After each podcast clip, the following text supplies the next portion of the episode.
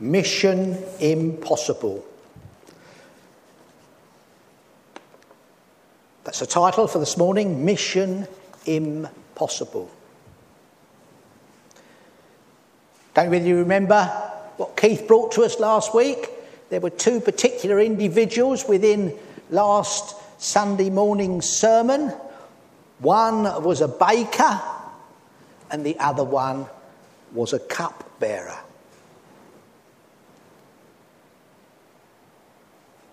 Last week we had a cupbearer who was in prison, and we are told he was sad and dejected. And this week we have another cupbearer, Nehemiah, who was sad and very much afraid.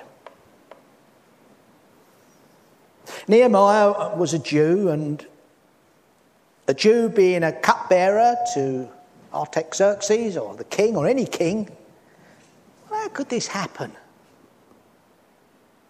How could a Jew have found himself in that position, quite an important position? Well, we need to remember that our God is a great big God. He's a God of the impossible. And God had his hand in getting Nehemiah into this position.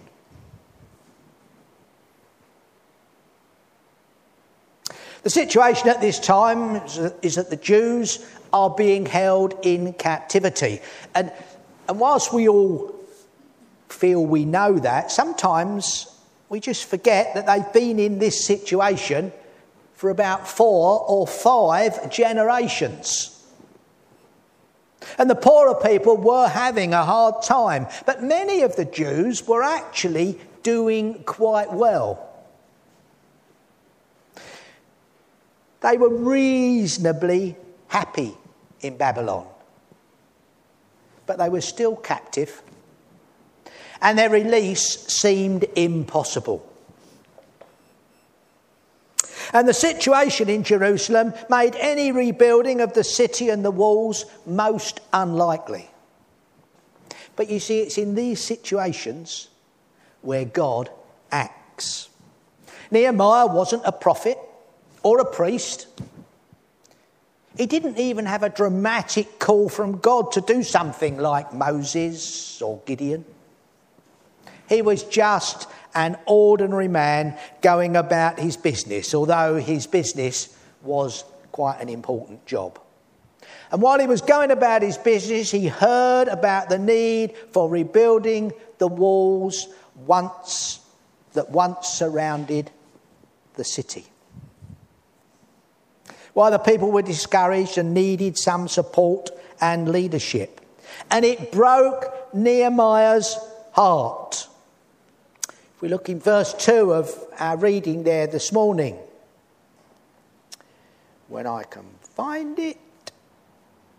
So the king asked me, Why does your face look so sad when you are not ill? This can be nothing but sadness of heart. The king noticed this. And we read that Nehemiah wept, mourned, fasted, and prayed.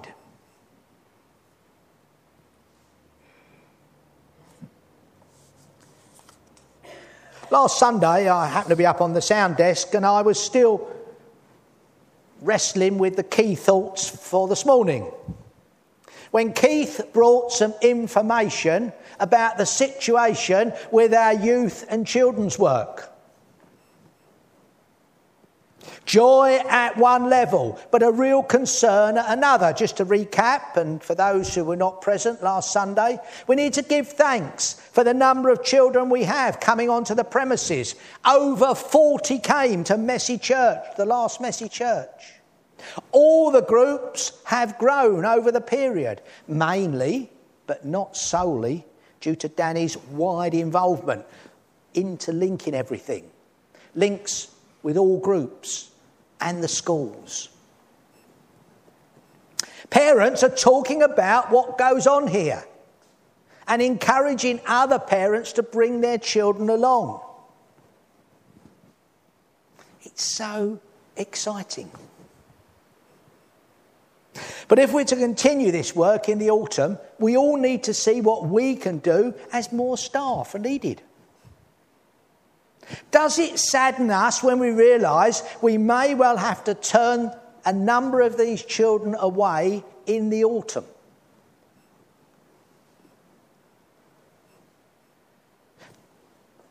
Did the problem that we heard about break our heart as the problem Nehemiah found out about broke his? Did we, like Nehemiah, begin to weep and pray over the problem?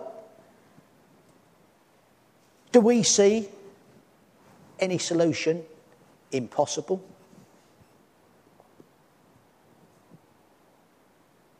Nehemiah saw a problem and was distressed. And instead of complaining and discussing the situation with those round about him, he took action. He knew that God wanted him to motivate the Jews to rebuild Jerusalem's walls. So he left a responsible position in the Persian government to do what God wanted. Nehemiah knew that God could use his talents to get the job done.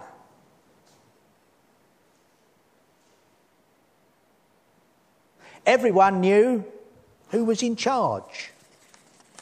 When he got going, Nehemiah did the right things. He planned, he organised, he managed, he supervised, he encouraged. And even when he encountered opposition, he kept going until the walls were completed. Are we going to be able to do that in the life of the church, in whatever area of work we're involved in? Yes, Nehemiah was a man of action. But we also see that one of the major themes that emerges from this book is Nehemiah is also a man of action prayer. He's a man of prayer. The two went side by side. The book opens and closes with prayer. There are 12 prayers recorded in the book. Eight of these are spontaneous prayers. When the situation arose, we read Nehemiah prayed. Look at verse 4 and 5. The king said to me, What is it you want? And the next line says, And Nehemiah replied, No, it doesn't say that. Nehemiah didn't reply at that point. It says, Then I prayed to God of heaven and answered the king. Nehemiah realized you could achieve, achieve nothing until you prayed. Alan Redpath, the evangelist and author, said there's too much work, there's, there, there is too much working before men and too little waiting before God. There's too much working before men and too little waiting before God. Nehemiah hears about this impossible situation. He's downcast, but he's not defeated. And we need to remember that every miracle performed in the Bible started out with a problem. As one preacher said, Jesus just didn't do miracles to make good things better, he did miracles to make bad things good. He righted wrongs and fixed broken things. If I'm quoting the preacher, that's what he said. I would have said, and fixed broken lives. Nehemiah made use of the situation he was in. He had the ear of the king. God had placed him there.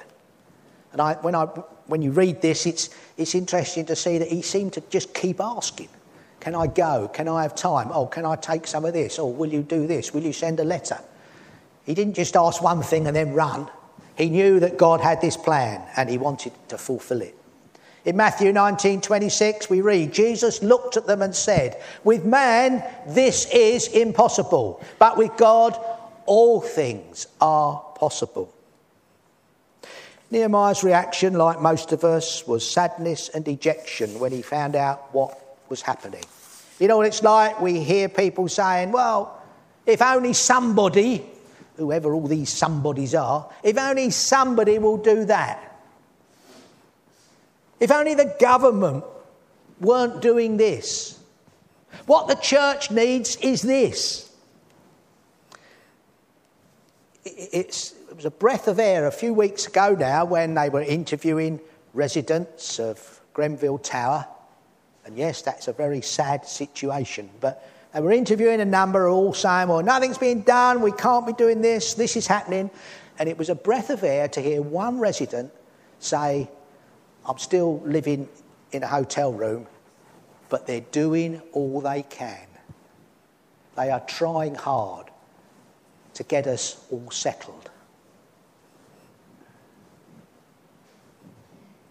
Sometimes we just need to reflect on what is actually happening. Well, Nehemiah's response was to pray and do. He prayed, fasted, and offered up spontaneous prayers. And he wasn't afraid to admit his fear, but he refused to allow his fear to stop him doing what God had called him to do. It said there's probably two reasons for his fear when the king noticed his sadness. First, it was a time of festivity, probably a drinking party. And because Nehemiah looked miserable on such an occasion, he was risking the king's anger.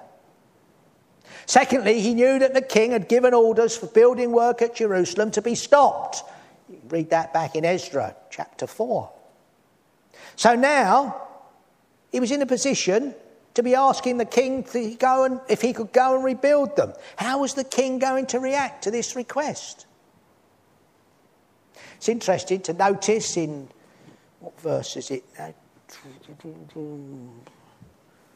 Not quite sure what, which verse it is. He, he doesn't actually use the word Jerusalem. He doesn't say, I want to go and build the walls of Jerusalem. Or verse 5 there, I think. I answer the king, if it pleases the king, and if your servant has found favour in his sight, let him send me to the city in Judah where my fathers are buried so that I can rebuild it. Perhaps a careful use of words. Not can I go to Jerusalem? Because he thought perhaps that might raise a question. Well, Nehemiah was in the right place at the right time. He was the right man for the job in hand at that time. 70 years earlier, Zerubbabel was the right man. He'd managed to build the temple. Ezra was the right person some 13 years previous. He helped the people with their spiritual needs. Now it was Nehemiah's turn to get the walls built.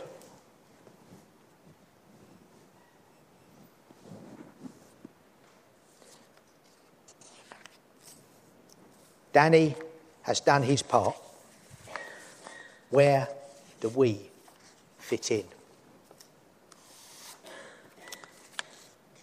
Nehemiah had a plan, might even call it a mission statement. He was clear what he was trying to achieve, rebuilding the walls. He understood the time scale we read. He said, I set a time. He anticipated the problems and asked the king for protection. Finally, he made sure he had the resources and he committed every detail to God in prayer. Well, sometimes it's easy to start, isn't it? But it's much more difficult to keep going, to persevere. And Nehemiah set out, and the first problem he had was the walls were in such a state, so bad in places that he's, by the fountain gate, his mount couldn't even get through. He had to get off. Then later in the story, he had opposition, hostility, and ridicule from Sanballat and Tobiah, Geshem. He needed to keep going and he needed to keep praying. Talking earlier this morning, I think, about putting people in boxes, and, and we tend to do that, don't we? This group are the prayers and this group are the doers. Well, it's good that those working in the front line are being supported by those praying in the background behind them. But it's also right that we should be prayers and workers together. I realise that there are those who can't do both necessarily because of age or illness, but where possible, we need to be prayers and workers. At one time, Nehemiah decided to keep half the men on armed guard while the other half worked because things were so difficult. But he always remained in the thick of the work himself. He works alongside his workmen with a trumpet beside him to sound alarm in case of attack. And like Nehemiah, We must go about the task with tools in one hand to do the job, our prayer and scripture, and a weapon in the other. Again, our prayer and scripture. The two come together. There's the tools to work and the weapon. Someone once said that Christian life is a sword and trowel exercise. The trowel's doing the work, the sword is our God and our praying to God. Well, prayer and action was Nehemiah. Without doubt, he was one of the most energetic, shrewd, and resourceful of all the Old Testament characters. Despite fierce opposition, he, he succeeded in rebuilding the walls of Jerusalem. He did it in only 52 days. The main lesson to learn from his life is the importance of speedily referring each decision, each crisis to God in simple, forthright prayer, and then working with God and what, with what God has provided. Well, we started with Nehemiah being in the right place at the right time. And one thing we can learn from him is that to achieve things, we need to seek support from both God and those round about us. In addition for praying, he asked the king for permission to go to Jerusalem to build the walls. He was neither spiritually, uh, sorry, uh, he was neither so spiritual that he cried only to God and considered human help superfluous, nor so super confident in human resources that he considered prayer to God unnecessary.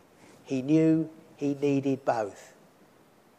He needed to come to God in prayer. Yes, God would give him the strength to go forward, but he couldn't do it all on his own. He needed those round about him to work together to achieve what was required.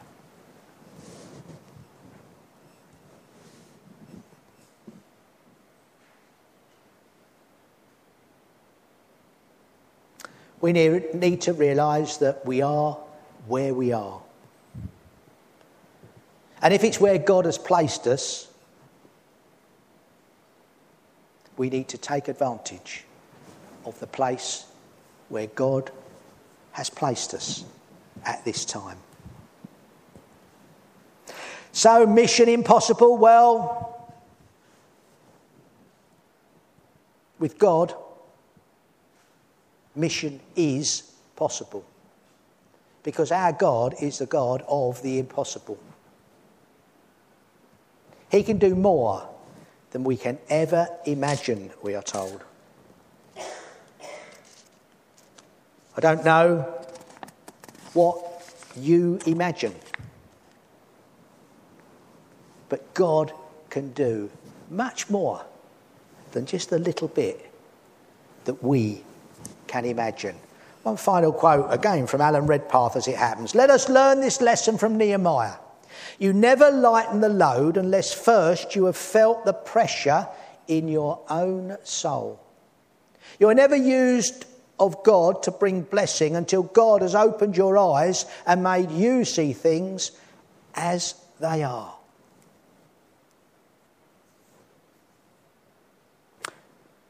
Well, is our situation impossible in some areas in the life of the church? Well, nothing is impossible with God our mission is possible.